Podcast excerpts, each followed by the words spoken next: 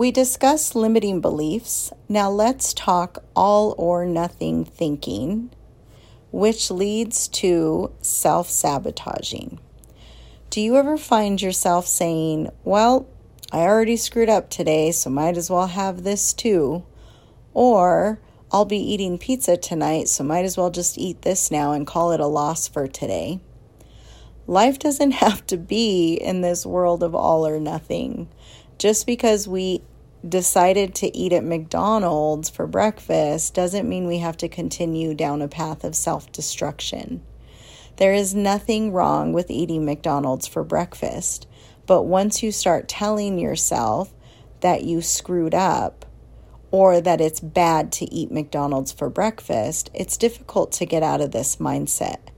Remember what I said about our thoughts being very powerful, and the language we use to talk to ourselves can be the determining factor in our choices. All or nothing thinking patterns lead to things like restrictive dieting, binge eating, clean eating obsessions, perfectionism, labeling foods as good or bad, and even compulsive exercise.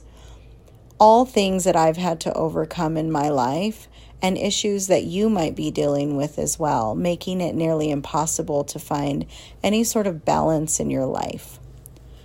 So, strategies that I'll be teaching you over the next several weeks include learning to do things in moderation, being flexible, not having a rigid routine, learning to eat mindfully and with more awareness and asking for the support you need during your time in this group.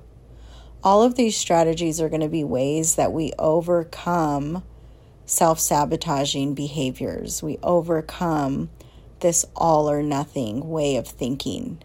Learning to have a more flexible and balanced approach to eating and life can help you overcome all or nothing thinking while creating a healthier relationship with yourself and food. I want you guys to share in the group chat just some ways that you either experience limiting beliefs or all or nothing thinking.